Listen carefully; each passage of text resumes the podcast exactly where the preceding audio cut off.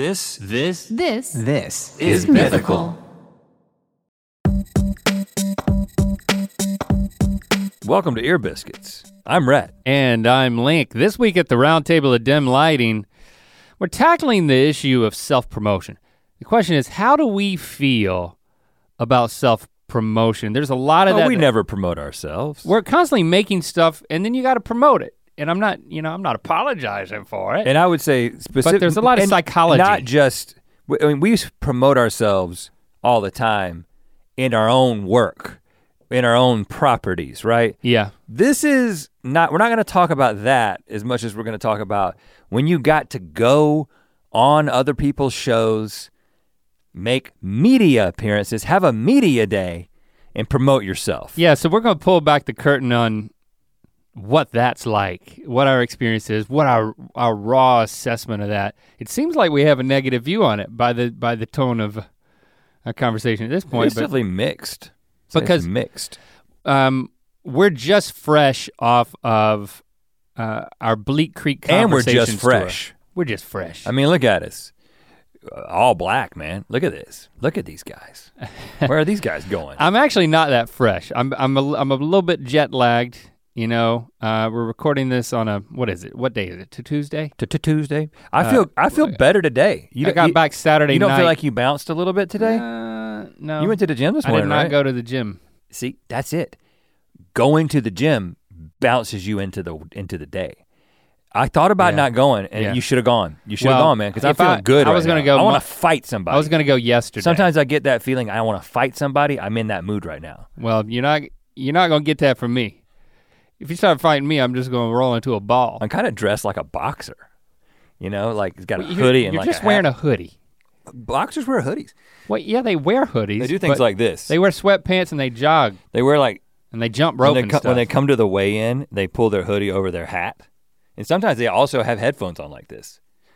I kind of feel like maybe I should get into that. Is it too late to get into that Logan Paul thing? I think that's probably already happened by the time you're hearing this. When fighters weigh in and they're wearing headphones, doesn't that make them weigh more? Yeah, it's when you want to weigh. It's when you want to go up to the next level.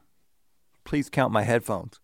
No, you come to the weigh in like that, and then you strip down into some colorful underpants. That's the way I do it, at least. So what I was trying to say was we are fresh off the Bleak Creek Conversations tour. For the past week, prior to recording this episode, we've been touring, doing what you might think is just a book tour, but we tried to make it really special, and like we had the documentary of us going back to Bowie's Creek, and then like making all the connections to how that ties into Bleak Creek, and we also released that on Good Mythical Morning. So, we're basking in the public response to that, which is I'm very encouraged by. Oh yeah. But again, with the time change and the being on the road and a lot of flights and a lot of self-promotion, a lot of talking about yourself in other people's places, so we're gonna unpack what that experience is like. But coming back home to my place, like it means it's so important to me, I just start thinking about, I wanna be on my bed, I wanna be in my bed, I wanna be on my toilet, I wanna be on my couch. I want to be in my backyard. I want to be with my family and my dog. I started thinking about, pining for these things, especially when in self-promotion mode. Right. So we took yesterday off. We didn't see or talk to each other. No. So let's start there. Let's start with our yesterdays. I had an interesting yesterday. Christy had a proposal for me. I was like, hey, let's hang out. Sent the kids off to school, and she's like, let's go get a pedicure. And I'm like, okay. Anytime you're paying somebody to like do something to you, I'm up for that. A little self-pampering. But what I forgot, I pedicures suck, man. I've had a pedicure once. I don't like people touching my feet. It was at the hotel we were staying at, and I think like Cabo or something with Christy and I. That's the only time I've had one. And I had forgotten that I decided at that time that I did not like pedicures and I didn't want another one. Yep, that's when I decided. I remembered that when I was getting this pedicure yesterday. Here's the thing that I specifically remembered. It's not just that, and I agree with you, I don't like people touching my feet. For the longest time when I got a massage, I would say, nix the feet. I still say that. I don't want the feet, you know? There's like some tickling involved. But here's the thing for me. It brought back traumatic childhood memories. I was deathly afraid of my toenails being clipped. I certainly wouldn't do it myself, and my mom wouldn't, I would throw what I call a conniption. I would throw a tantrum and start. What age are you talking about? As young as I can remember. I mean, maybe 4 or 5 years old. But I think I'm pretty sure it continued into at least like second grade. So after I knew you, I wouldn't. My stepdad, Jimmy, Mom had to call Jimmy and like grab my ankles and hold them down so that she could clip my toenails. Like, what were you scared of? I was afraid of it being cut and like bleeding happening. Like, man, I am really afraid of like trimming nails too short. That's like nails on a chalkboard to me. That doesn't freak you out? You ever had a nail cut too short? Well, yeah. It's not, I mean, I don't look forward to it. It hurts, it bleeds. I don't have a phobia of it. And then what makes it even worse is that then you have to wait for a week or so for it to grow out to the point where it doesn't feel like, I just start to feel like the whole end of my finger's gonna start nubbing off. I got nail problems. I mean, like, you see what's happening there on those. See that? See how it detaches? Yeah, you got a lot of white. And it's not like a French manicure. It's psoriasis. So you get psoriasis under your nail beds and the nail detaches. So this will go all the way down sometimes. And then it'll just I thought you determined that was from diet. No, I've thought your diet would fix it. Well, my diet causes it to not be nearly as bad, but I still have flare-ups. There's none on this hand right now. But you have it on your toenails too? Not as much on my toenails, but you can see, like if I were to cut that down, that nail down to where it needs to be, like there's a lot of like fleshy part. Like this is a normal person's nail. Like the nail goes to the end of the finger. Yeah, that's great. But that doesn't happen on any of my fingers anymore except that index finger because I've got nail problems. Well, I'm in there and it's like, I had to start like doing some deep breathing techniques. I didn't want to complain or like bolt out of there. I was like, maybe this is like therapeutic for me, like facing my fears. That's not what the pedicure's about though. I mean, I appreciate you trying to change your perspective, but so I'm like you're supposed to enjoy it. I'm doing some like deep belly breathing and then on my big toe, apparently I wouldn't say I have an ingrown toenail. But she did. It kind of goes in on the side. And I'd cut the thing a little too short. So then she's like digging in there, like trying to do some sort of operation. And I'm like, oh gosh, this is horrible. Did your wife enjoy it or did she enjoy the results? I think she enjoys it. Some people don't mind. There was a little bit of a leg massage. Some people don't mind their feet being touched. I got over that. I don't enjoy, like the foot massage part of a massage just makes me laugh.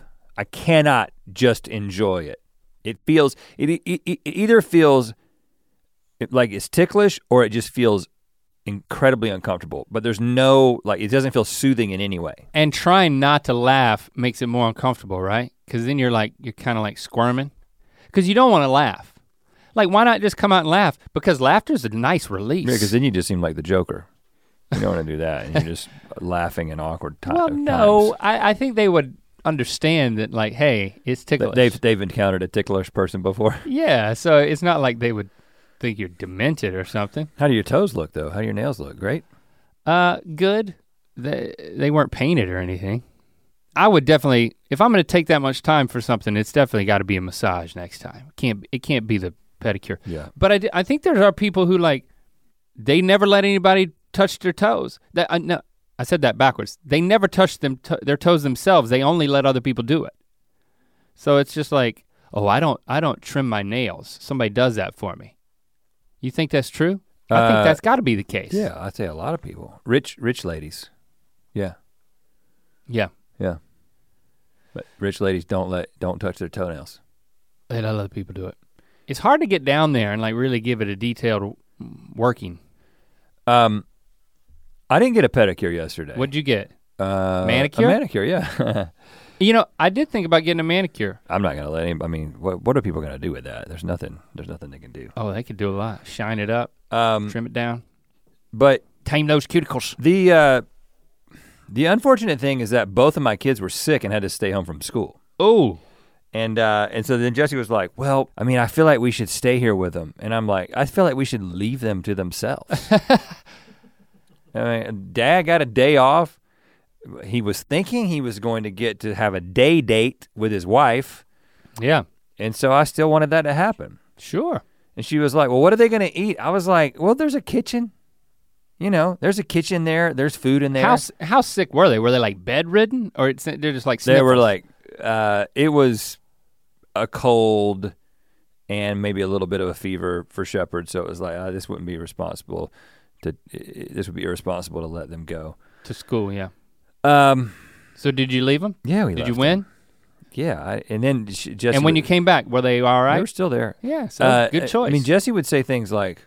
She told him, she said, okay, there's some pasta in the refrigerator that you can, like some ravioli type thing, you know. Okay. Some of that, it's like it's in the fancy Italian section of I call it the fancy Italian section of the frozen, of the cold part of the grocery store, where it's like the pasta that isn't frozen, it's in that plastic thing, yeah. And you can throw it in there and boil it up.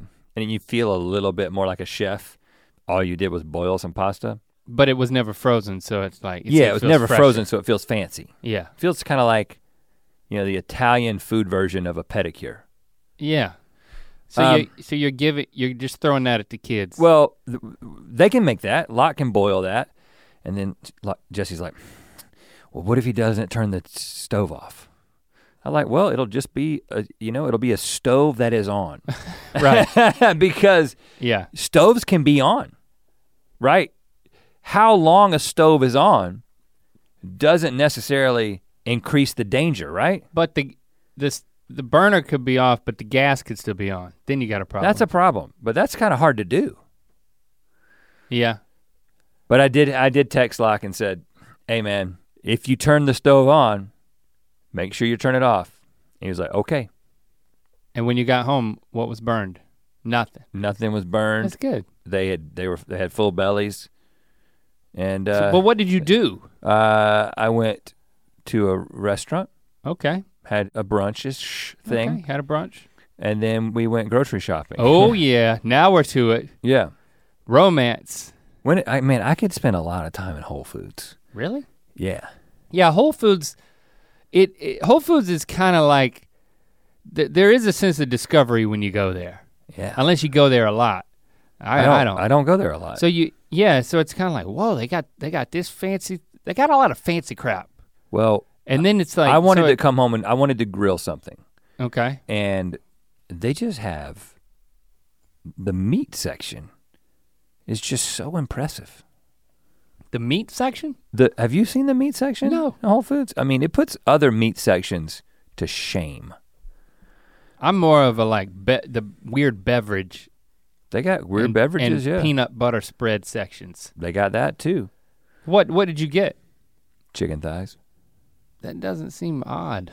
No, I mean, seem very... there was a lot of things that I could have gotten that I couldn't have gotten anywhere else. Like they had a giant tomahawk steak. Oh yeah. Just, I mean, that's kind of intimidating. Just obscene.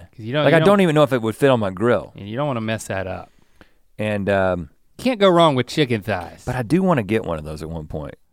Daddy cooks a tomahawk, and then I just come in holding it by the bone and let the family eat off of it, like a giant meat drumstick.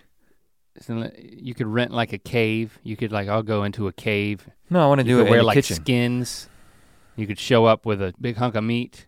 And, but no, I got chicken thighs. Man, chicken thighs. Can't beat a good chicken thigh on the grill, man. I put some rub on them. Boneless? No, Skinless? I went bone and skin on. Oh yeah. Even though I talked about getting boneless But Jesse was like, no, you gotta get the bone in, and I understand why. It's just a little nastier to eat because of the dark meat, and you get down to the right next to the bone, and no matter how well you've cooked it, it's a little pink right next to the bone, and you're kind of like, did I cook this enough? Oh. And you're asking yourself that question. But no, put some rub on them, and then I cooked them on some hot coals, charcoal. Then I put some barbecue sauce on at the end and let it caramelize a little bit, blacken them up a little bit. Mm-hmm. Also grilled some Poblano peppers along with them. The California fire way. Roasted Poblanos. Cut those up, put them in the middle of the table. You could have them along with your chicken. Everybody was happy with Dad for at least a little bit. Okay, that's good. But your toes though. My toes were in shoes the whole time. I think your toes need work. I've seen them occasionally. I think you really stand to benefit. It's not a. It needs to be done. No, it's not a lack of care. It has nothing to do with care. It's genetics. Yeah. I could get. They can buff it and shape it and do something. I don't. Why? For who? Who would it be for? You? Because it's not for me. I don't care. I feel like the way your nails grow, they like grow up and out. No, they grow. They hug. They hug the end of the toe. They don't grow out. They just go around the toe. Well, that's good. Maybe you never need to cut them. Like a claw. It's like your toes have a helmet if you let it keep growing. A little nail helmet. I keep them trimmed for the most part. It's just they're just a real long ways for you. They're just unsightly. Did you get down there to that toe? I don't try. To be honest with you, and this is probably sexist. I just don't trust a man with good-looking feet. I feel like he's up to something. That explains why whenever we have an important meeting or interview, you ask people to take off their shoes and socks. Right, and if it's a man and he has like spectacular feet, I'm like, I don't know. I don't know if I can trust you. Yeah, that's probably sexist. It's probably multiple things. I'm just being honest. Speaking of being honest, I want to be honest about what it's like to do the self-promotion. So we're gonna get into that. Ear Biscuits is supported by The Farmer's Dog. Dogs will eat basically anything you put in front of them. And if you're Barbara, you will seek it out off of tables, counters. That woman is crazy. That woman being my dog. So it's important to be putting the right kind of food in their bowls. Right, and when you care about your dogs as much as we care about ours, a thoughtful approach to what goes in those bowls makes sense. Yes, The Farmer's Dog is real, fresh, healthy food with whole meat and veggies gently cooked in human-grade kitchens to preserve their nutritional value. Just tell them about your dog and they'll deliver personalized vet-developed recipes for as little as $2 a day. The meals arrive pre-portioned and in ready-to-serve packs delivered on your schedule. Millions of meals have been ordered across the country. We've been partnering with The Farmer's Dog for a few years now, and they really are as good as they say. It really has never been easier to invest in your dog's health with fresh food. Get 50% off your first box of fresh, healthy food at thefarmersdog.com/ear. So we had a, I think on the calendar we called it Media Day. This was, the day in particular, we did a number of things, but the day that I'm thinking about in particular is Monday of this past week when we're recording this, in which we had to. In New York City. We had to get up. I'm just gonna give an overview of the day and then we can get into the details. Okay. We had to get up, get dressed, go to The Today Show first? I think so, yeah. Then we had to go to Condé Nast, who owns Wired and Vanity Fair. Do 3 videos with them, and then immediately go to The Tonight Show with Jimmy Fallon, and then go directly from The Tonight Show with Jimmy Fallon to the Bleak Creek Conversations. And that's why we showed up at that particular show in our suits. When I say it like that, it doesn't feel like it was a whole lot, but it certainly felt like a whole lot at the time. Well, especially with the time change. I mean, it's 3 hours difference, so you're having to get up, and let's just say 3 hours earlier than we normally would. Definitely had not yet adjusted yet. So that's kind of, and it was the second or third day of having been on the time, you know, that's when the jet lag really hits. So it was pretty difficult, but I mean, you go on the Today Show, with all these, I mean, with the television shows, it's true of Fallon, it's true of the Today Show, and any other appearance like that, you do this pre-interview where you're kind of talking to the producer in order to, you know, they know what you want to promote. It's like we're talking to them about the novel so that they can find a touch point that works with their audience so they can ask us a question that then, you know, we can say something that'll resonate. But then you also, you know, you gotta try to get a funny story in there, or like play a game, or apparently, you know, they're throwing more and more things at guest appearances in order to get people to watch them. We can unpack that more, but I think when we went to the Today Show and the Tonight Show, it's like we kind of knew based on the pre-interview with the producers what it is we were gonna be doing. But I will say that interview went, it was very short. But it went a lot. It actually wasn't what we had been asked in the pre-interview, unlike Fallon, which we can get into in a second. But it's well, let's back up a little bit and talk about thinking about what we were gonna wear, because that was the first thing that happened. So, all right, we have this wonderful stylist, Kimmy Aaron, who is the person who helps us figure out what we're gonna wear when we make these media appearances. If you think that we look good on Jimmy Fallon, you can thank Kimmy Aaron. Mm-hmm. And she also put together these looks for the Today Show, and then we had another day of stuff we needed to do. A Chicago thing, yeah. So I think that we have this, we've discussed this, we're comfortable in two different modes, typically, when it comes to what we're wearing. And that is casual. Whatever we would wear on Good Mythical Morning. Which is whatever we would wear on GMM. Which is basically what we would wear, you know, if I was just getting up and going about my day. Right. And then we have very dressed up, sharply dressed, like we were on Fallon. Full suit, tie, socks that match, etc. I like to wear, it's fun to get dressed up every now and again. And especially when it's something that's important to us that, you know, you can be justified getting that fancy. And a lot of people, being on the Tonight Show. A lot of people take a different tack when they go on the Tonight Show. Saw Tyler, Ninja. He went on the Tonight Show in a hoodie. He was dressed like I am right now, like a boxer getting ready to. Well, let's say a gamer. He was dressed like a gamer. And so he was like, and okay, I'm not. And everybody does a different thing. I mean, like we're like no. I mean, so we're gonna dress up, but there's this what you might call a no man's land for us, which is this, would you call it business casual? Well, it's called the way we looked on the Today Show. Yeah. So I had this like black jacket over a turtleneck and these tan pants and these black shoes. I would very rarely, if ever, choose to wear any of these things for myself, right?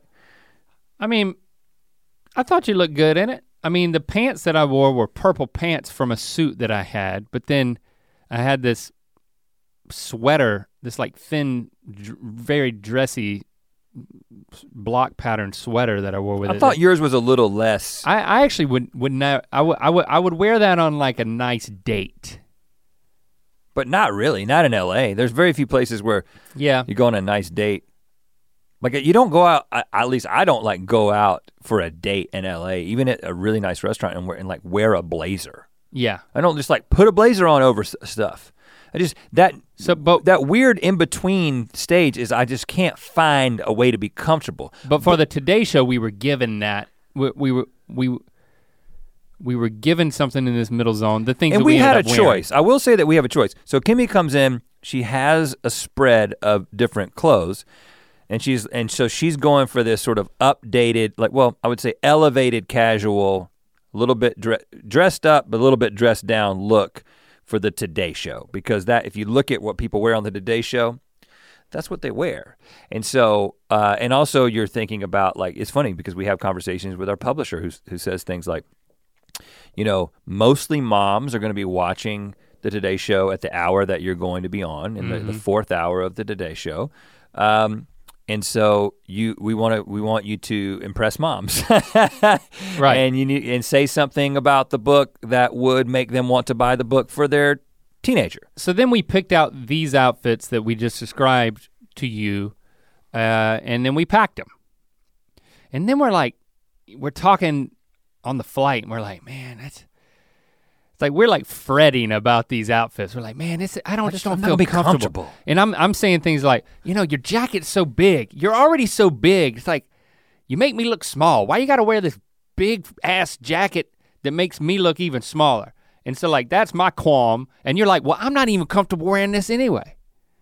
We don't have to talk about that, but I think that's in your mind. It was my overthinking of the ensemble. But you're like, I don't even want to wear this anyway. I don't feel like it's not us. I don't feel as comfortable. It's like all the stuff that you just said. And so then we tell Jenna, we're like, so we're thinking about not wearing the clothes that Kimmy picked out. We're thinking about wearing the slightly less dressy clothes that she picked out for the Chicago thing on the Today Show. Yeah. So she's like, okay, I'll get those ready. And then we get a text from Stevie. And Stevie's like, so I heard you guys are thinking about not wearing the clothes that Kimmy picked out for you for Today's Show. I was like, uh-oh, here we go. Because I could tell. And this is, obviously we have an incredible relationship with Stevie, and we've been working with her for how many years has it been? 7 or 8 years. And this is this is often the nature of our relationship. This is what we want her to do. In fact, when you wished her happy birthday the other day, you said right. Thank you for supporting us, disagreeing with us, and blankety blank. Right, because she's very good at what she does. And she's usually right.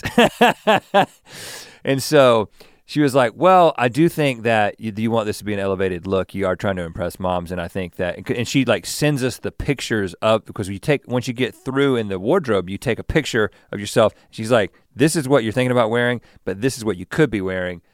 I think you should go with what you could be wearing. And I'm like, she's probably right, but I just want to be comfortable. And does it really matter anyway? Who's gonna watch this? I start thinking things like this. I'm like, is going on this show and talking about this book for 45 seconds gonna make anybody buy it anyway? Like, that's the kind of thing I start thinking. It's easy to start thinking that, especially when you start doing it. But yeah, I'm like, listen, okay, we're not gonna die on this hill. Like Jenna brought these clothes. But then Jenna, so we had that conversation with Stevie, and I was like, okay, we'll keep talking about it. Neither of us made a definitive decision. You got off of the text thread. I think you went and worked to work out or something. You're like, I'm not gonna talk about this now. Yeah. So after some back and forth with Stevie, then I text Jenna, and I'm like, okay, well, we may wear the other clothes. And she was like, I thought you might say that, and I'm already got them ready. And then she knows what's up. And then she was like, I agree that that's what you should wear. So, okay. Jenna and Stevie now both think that this is what we should be wearing to impress all the moms watching the Today Show in the fourth hour. And so that's what we did. We wore it. And it's all a game. So I'm looking at this as like a case study. There's two different ways you can look at this as a listener, I'm thinking. One is, this is a game, and maybe you can see how it can start to wear on you, because it's like, no pun intended. Okay, I'm wearing something that I wouldn't naturally wear even on a date, but I'm doing it so that I can reach this perceived mom demographic. It's like, ugh. But then on the other hand, it's like, you got somebody who's bringing in like a spread of clothes, and we just go, we're trying all this stuff on, and somebody makes us look elevated. And isn't that fun? And I mean, it's definitely fun and it is. I think both are true. It's especially when you talk about the suits and like being able to like look your finest and go on the Tonight Show for not the first, but like I think the sixth time. Yeah. It's freaking awesome. So it's like, no, it's great. We're not complaining. It's just we think it's amusing the games that you have to play when it comes to marketing. Well, you know? I will say that in the moment, it is difficult for me to enjoy. Yeah. I am often, when that day, I knew that day was coming, right? I was like, okay, we're gonna do the Today Show. And the day, by the way, for those of you who might be confused, if you were following along during the week that we recorded the Today Show, but then it aired that Thursday or Friday. So, but all this was done on the same day. I was thinking about that day, and you have so little control in those situations. Like for every situation that we were going into, we're not in control. We're not hosting. We're on somebody else's show. Mm-hmm. And I definitely don't look forward to it. I actually start thinking about, I have these like fantasies about being in my hotel room at the end of the night, going to bed. Yeah. And that is not necessarily a healthy way to see that day. When you wake up in the morning, you're thinking about, oh, I just want to be back here going to bed because I'm anxious about the stuff that I have to do. And I don't want to overblow it. I'm not like, it's not a debilitating, it's not like an anxiety disorder. I'm not like super uncomfortable. It's just like, I have trouble getting myself to enjoy this. I'd rather be doing this on my own terms, you know? But then, you know, in the moment, especially depending on what it was, I think, you know, when we were on Fallon and we were performing a song that we had written when we were 14, I was legitimately having a good time at that point. Yeah, that was amazing. But for the Today Show, I mean, the morning shows are like zoos. I mean, it's just like with all the cages open, it's just everybody's going everywhere in cramped quarters and you're being shoved here to wait and then come out here and then, oh, let's meet the host and, oh, they're putting blindfolds on you and you're eating a sandwich that they made. It's like, and we knew we were gonna do that and that was funny. And then we did the interview and it was like, okay, we knew we're gonna get a couple of questions about the book. We get the first question and because we wanna talk to the moms about the novel. You know, we got all dressed up for you, Mom. You wanna hear about this novel? And so they ask you, what's the novel about? And you're like sharing what the novel's about, and then I'm like, okay, I know what my follow-up is just to kind of clarify, you know, what I think's gonna resonate with the viewer. But I didn't even have a chance to get that in because they move so quickly. You're giving your answer about like the brief synopsis of The Lost Causes of Bleak Creek, and right on the heels of that, she says, you guys wanna play a game where we zoom in on food and you guess what it is? I was like, whoa, oh, okay, sure. So, you know, I've heard Joe Rogan talk about this. It's like being in a rock tumbler. Joe Rogan has talked about the fact that he's like, I hate doing morning radio and I don't want to do like appearances and interviews. So I just have this podcast and I just tell people that I'm gonna be somewhere and they come to my shows and they sell out. And you know what? He can do that because he has the most popular podcast in the world. We can't do that. If we just told you guys on GMM and Ear Biscuits about what we were doing, a lot less people would find out about it. So we don't have the privilege of being able to make that, but I understand the impulse because even the way podcasting in general, I mean, obviously we don't do interviews anymore, but you know, the way that everything is put into these really bite-sized pieces, even when you've got a daily show, like the Today Show, which I guess goes for is it 4 hours every day? Yeah, I don't know, it's at least 4 hours every day. And well, at least three, but because were in the fourth, they said we were in the fourth hour, so it's gotta be at least 4 hours, right? Yeah, that's when they don't worry about the news anymore and they start zooming in on pictures of right. And food. So if you have got to talk and fill that time every single day, you would think this might be a place for a slightly slower paced, relaxed conversation about something. But no, even in that, 4 hours of content, it's gonna be what's your book about? You say one line and you say, all right, let's play a game where we zoom in on food. Mm-hmm. That's just the nature of the medium. I'm not necessarily complaining about it, but I'm just saying you have to know that that is the environment you're going into, as opposed to when we made the appearance on the Dead Meat podcast,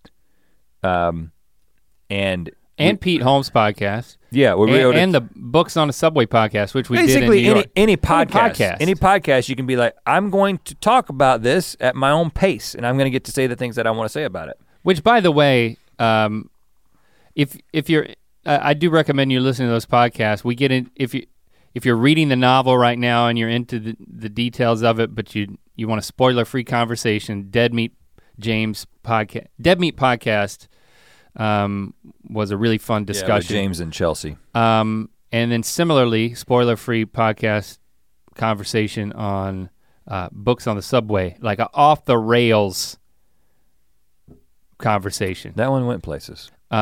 So yeah, and then particularly for You Made It Weird with Pete Holmes, 2 hours of talking about a lot of topics that in you know, using the book as a jumping off point, we talked about lots of things in the realm of faith that I don't think we've ever talked about. So if you're interested in that, definitely check out our guesting on Pete's podcast. But yeah, when it comes to podcasting and that pacing, podcasting gives me hope because it is that conversational, drawn out, go in deep. I mean, what we're doing right now is rewarding. It's a rewarding experience for us, and I'm just glad that people want to listen.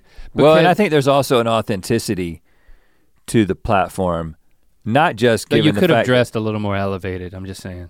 Exactly, so it's like, why are we worrying about this pretense? And that, as you listen to us talk about this, I'm sure, because you've chosen to listen to a podcast, you've chosen to make guys who make primarily internet videos a part of your entertainment landscape. Mm-hmm. If you've made that decision, then you probably have chosen that because you have a distaste for the traditional way things are done. You're not watching the Today Show. You don't want to see these prepackaged clips that are moving at this ridiculous pace. You don't want to think about, oh, those guys are dressed like that, not because it's who they are, but it's who they think someone else wants them to be. I understand that might be a huge turnoff. We're just kind of being really honest about the way that we're talking about it, because it is a game. When you go into someone else's territory, and the whole point is to be there to appeal to their audience, so very frankly, you can sell more books because you believe in what you've created, and you want to be able to write more, and you want this thing to break outside of your fan base. You kind of have to swallow some of those things. Well, you don't have to, but we have chosen to, without any shame, to swallow some of those things. But I would say that it is the more laid back, more authentic, new media appearances that are more fun. But you know, the traditional television media, it's, you see how they're being informed by the internet. It's like your point about the Today Show was, you'd think that by the fourth hour that they could stretch things out and get a little more conversational. Obviously that's not the case, because we're sitting there like, quickly, I mean, our segment was so short, even in the fourth hour. If you don't stop and zoom in on food, somebody's gonna turn it to Good Morning America. Apparently. Right, is that the theory? But it really, I mean, it kind of mirrors what's happening online in terms of clickbait, and you've got, or I'll say the way that even the Tonight Show and all the talk shows have to create content that then works on the internet. You know, so we found ourselves in situations that were not that different than Good Mythical Morning because of how the landscape is changing. Perfect example. The next day we flew to Chicago, and we were on The Windy City, I think is the name of the show. It's like, I think it's the ABC affiliate. The Chicago version of the Today Show, basically, or Good Morning America. And you know, I think that's actually airing today. That we're recording this. We never sat down and had an interview. We said a couple of things about the novel. They held it up. They plugged it. But we played this game. What do they call it? I don't know, but it was feeling squeal. It was put your hand in a box, and then you guess what it is you're feeling. Now, the night before on the Tonight Show, the guest before us was Reese Witherspoon, and when she first came out, she put her hand in a box and tried to figure out what it is she was feeling. She played feeling squeal. Now, I'm not saying that The Tonight Show and The Windy City have copied us in something we invented. I don't even know if we invented it. I know it was an idea that was waiting to happen. Vanity Fair did something called the Fear Box, and it was very much the same thing we were doing with feeling squeal, but, and who cares if it was before or after? It's an obvious idea once you start thinking of let's have guests do things. But that's what everybody's doing now. It's like you find yourself in Chicago on a morning show and they're playing the same thing that Fallon's playing, well, the same thing that we're playing. And not to mention on the Today Show, the whole zooming in on something and guessing what it is. Well, we've done that as well. Again, This isn't a, hey, we did it first. We're not saying we did it first, but there's we make a show that is the pieces of the traditional shows that are designed to then be viral or to break out or to make it seem more fun. Well, we have a show that is built primarily with those sensational things in Good Mythical Morning. And so the conversation that we started having was, and again, I think we talk about this all the time. I mean, while we're traveling and while we're supposed to be enjoying, hey, we got a book that's out and people are responding well to it and we get to go on the Today Show and we get to go on Fallon. We just continue, it's our mode to just continue to work and to discuss and to figure out what are we gonna do next. I actually have more fun doing that than not doing it, so it's fine. But what we kept saying was, we're constantly trying to innovate in lots of different ways, but also within Good Mythical Morning. And it's just like when you go to a, for lack of a better word, a local news show in Chicago, and they're doing the thing that you do on your show, it's kind of like when your mom got on Facebook and you were like, I don't think Facebook is for me anymore. Yeah. The thing that we start thinking is, all right, we gotta do something else. Now that they're doing it for the moms, now we gotta do something new that they can copy that if they want. But I kind of feel like the pressure to be like, all right, this has gotten all the way to this point. Let's find something else. It's a conversation we're constantly having. We're constantly trying to invent new things, but especially towards the end of a year when we're starting to think strategically about what 2020 looks like. We're just scratching the surface of that conversation. Yeah. But when it comes to Good Mythical Morning, it's like, as we talked about with Ear Biscuits, evolve or die.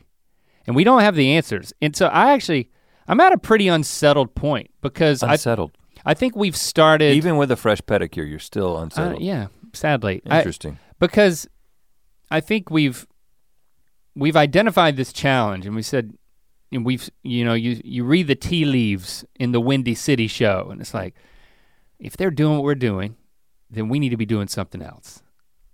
So it's 100%. So it's like not knowing what that is, and absolutely knowing that it's not a big drastic change that happens overnight.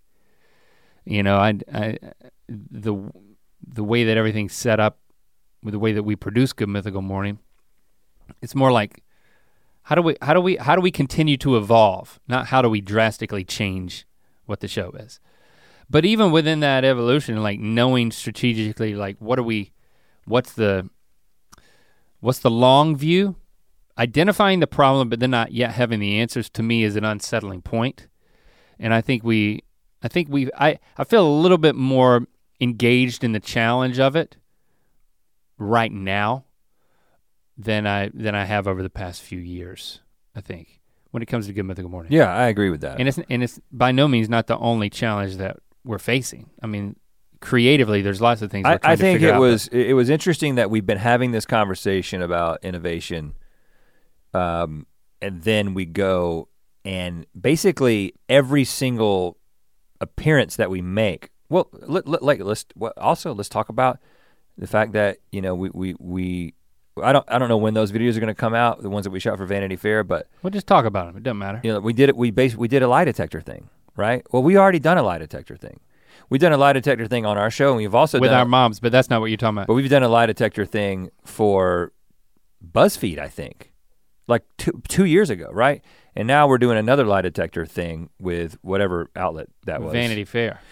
And so I think it's a funny video, but you what you start to get this sense that everyone is doing the same. They're looking out, they're seeing what works, and then they're trying to do it. Some people just do it exactly the way that they've seen it done. And it works. Yeah. Until it stops working.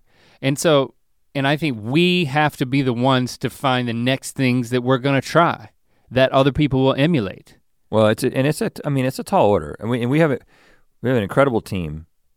And they're coming up with things all the time. Yeah, when I say we, I mean all of us as a team. I'm not just talking about the two of us. But I'm just saying that it's, the question that's in my mind right now, and I don't know if I'm gonna be able to articulate this way in a way that makes sense to even me or anyone else. Try it in Spanish. Well, that would be even harder. That would be muy difficile. Okay, you've proven your point. Hold on, I think I just French and Spanish. Spanish. Yeah. Okay. El Francais. Yeah, right. You know, well, France and Spain are close to each other. You said you didn't know. There are some people who probably speak Franish. You said you didn't know if you could articulate your point, and then I made it even more difficult. I'm sorry. Well, you specialize in that. Oh, gosh. Pedicures and derailing.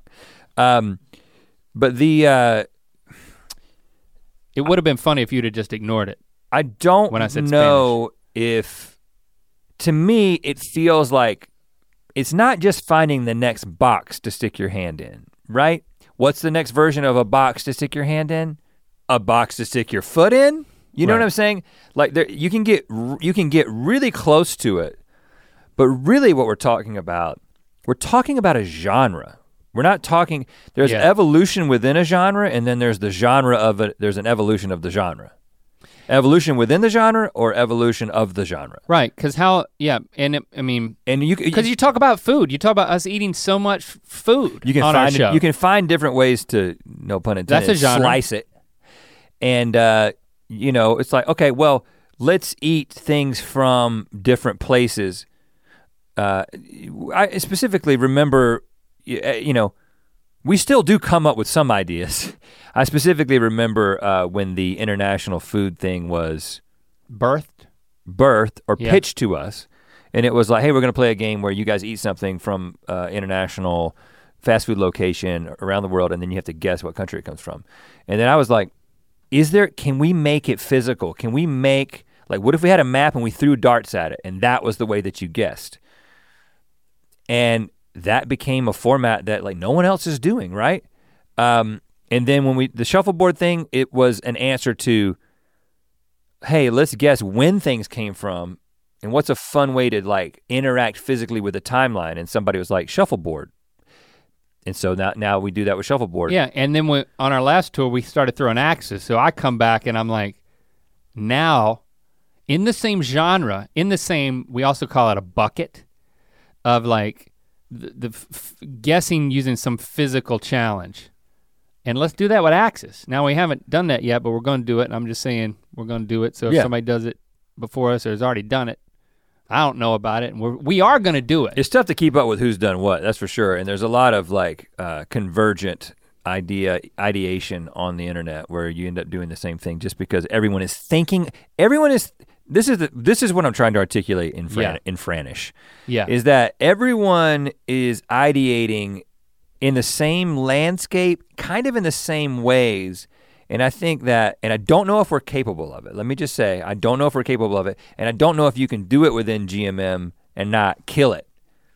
But I think the challenge that we're trying to approach is just like, how do you level up the genre as opposed to just reinventing the wheel and just making it a little bit flashier of a wheel? Yeah, and that's the conversation. Because you look at Fallon, how long can Fallon just have top-notch celebrity guests come in and put their hands in things or drink things, the same stuff that we're doing. He can probably do it a lot longer than we have because it's a television institution.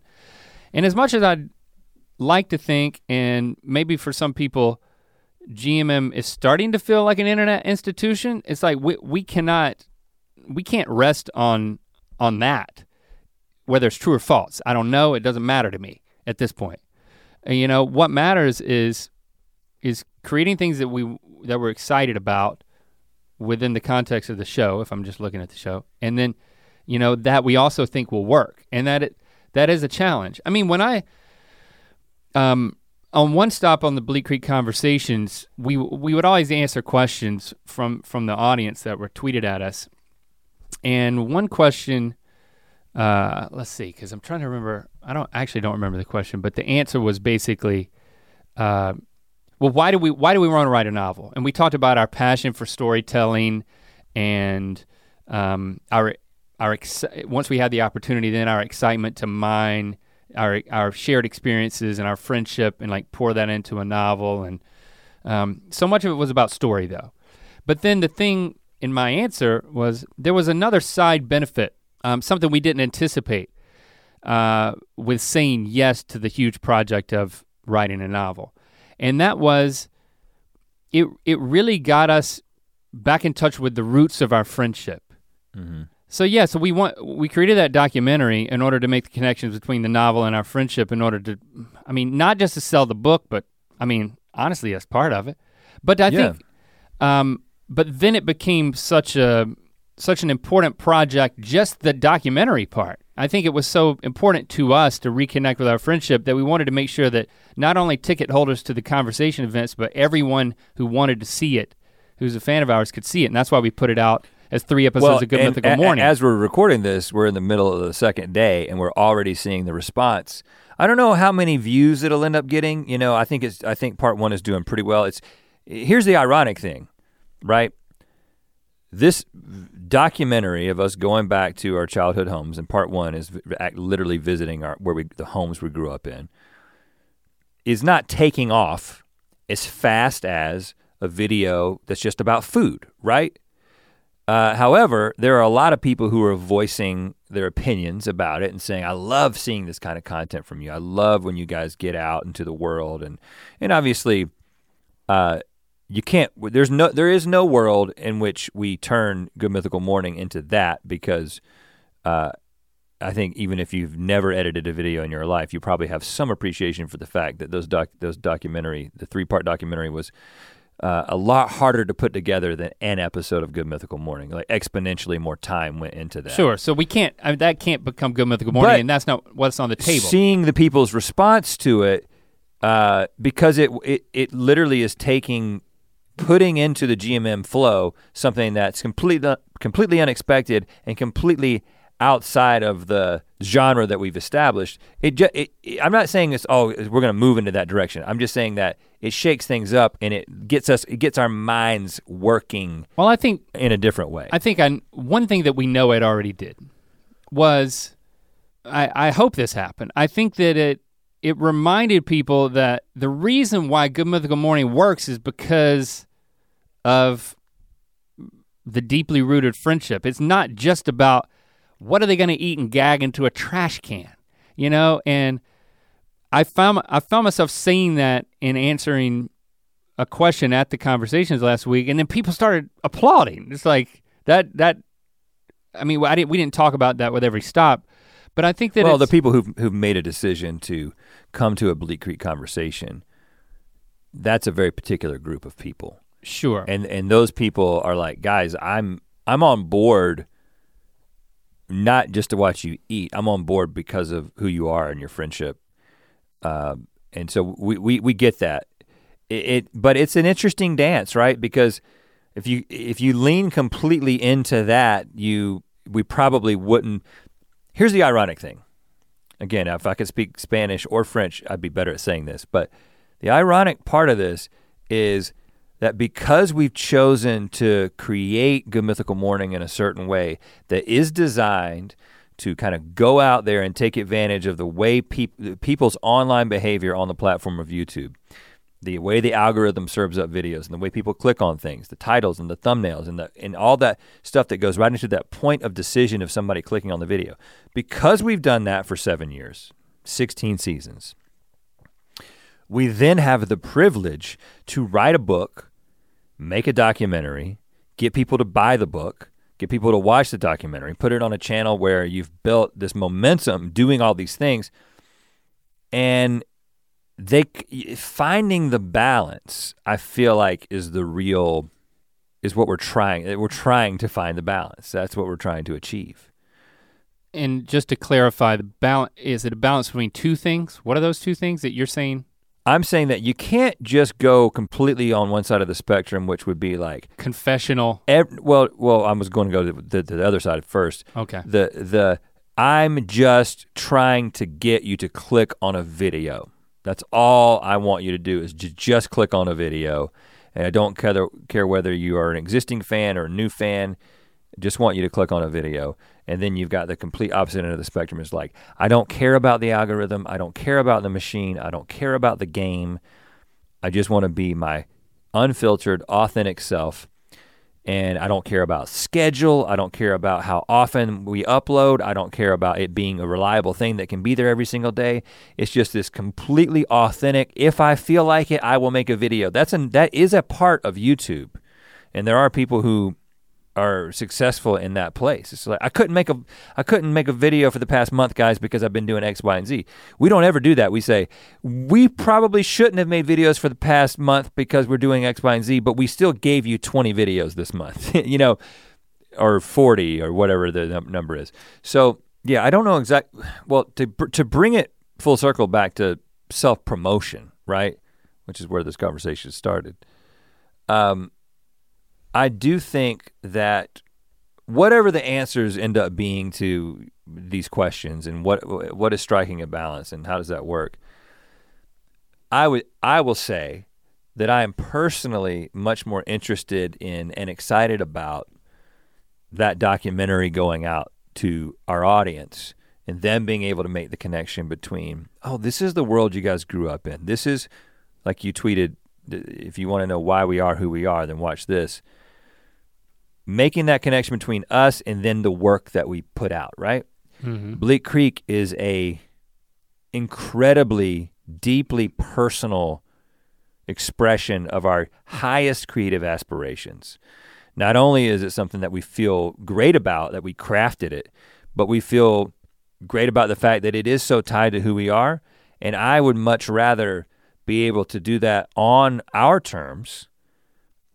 Being able to take that documentary and put it on in place of a show where we usually just sit at a desk and do something. Having the privilege to be able to do that, I'm much more excited about that exercise than I am going on somebody else's show, wearing the right thing, saying the right thing to get the right audience excited about the book. I'm gonna keep doing that. We're gonna keep doing traditional promotions for the things that we need to do. But what am I personally excited about? I'm excited about the medium that we have freedom in, you know? Yeah. I mean, unfortunately, we're not, the real choice before us, the thing that like I'm, you know, just trying to, that we're wrestling with, it's not a choice between do we promote on other people's podcasts or do we make our own thing? It's like, there's not actually a dichotomy there. We're gonna do both of those. Well, I guess what just happened in this conversation was we kind of pulled back the curtain more on like where our minds are, you know, with our own content, which again is that's what we care so much about. And it's like, promotion's always gonna be a part of that, but we might be dressing a little more elevated than we would have expected. Maybe we'll just go, maybe let's go in long johns. Yeah, that would be, let's just go in. Will they let us on? If the flaps are up.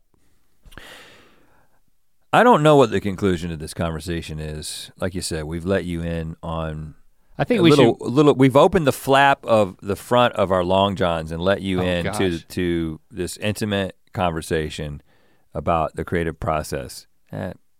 Maybe to make him feel great about it. Well, I want him to get out of it, you know what I'm saying? Okay. I don't want him to get too. Right, we're opening the back flap. Now you're gonna exit. Yeah, go right out. But we got a wreck. It's my wreck. Yeah. Wreck, baby, 1, 2, 3, 4. All right, fine. You know what? Why don't I just turn the wreck into self-promotion? Yeah, that would be appropriate.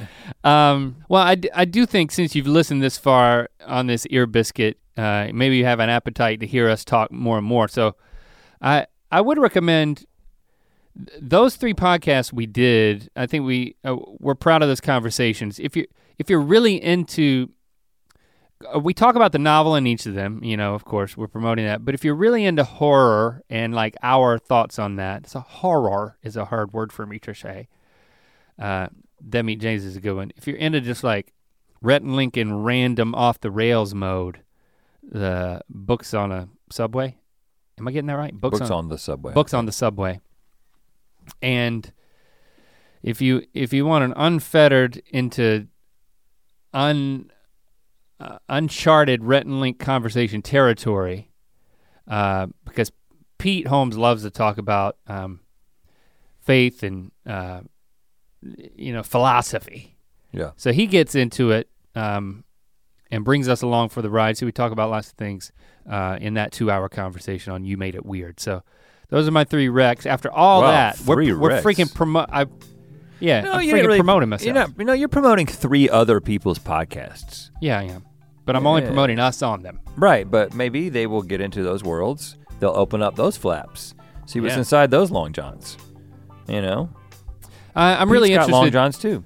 I'm really interested on what you thought about this conversation. Use hashtag Bleak Creek and let us know. Whenever we talk about like what we're thinking about Good Mythical Morning, I started getting nervous because I get nervous that we're making fans nervous, because I know that there's so many that's like, hey, this is part of my daily routine. And I don't want there to be any inkling of anything that threatens that. And that's not what we were talking about. We're just choosing, but I do get nervous. We're just, just because mom and dad are in the kitchen having a little bit of like they've raised their voice a little bit, it doesn't mean they're getting divorced necessarily. Right. Okay. No, I think that we have. But if they do, it's your fault. No. I think that this is an effort. Well, Ear Biscuits has slowly evolved in itself, right? And has become a place that we're just talking. It's just two buds talking. In fact, that's probably the biggest change that we're gonna make in 2020 is this, it's gonna be two buds talking, formerly known as Ear Biscuits. That's the first big announcement that we can make. No, we're not gonna do that. And no, nothing's gonna change in a way that nothing's being threatened. It's just we're letting you in.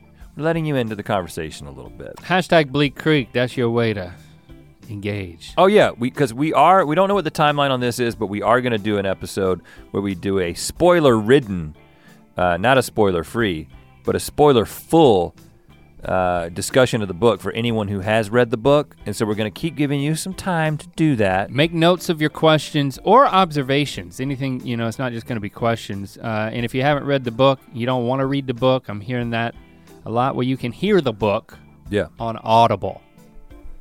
More self-promotion. Yeah, well, we wanna talk about it, and we wanna talk about it as a family. Kids come downstairs, mom and dad have something they want to discuss with you. It's the book they wrote.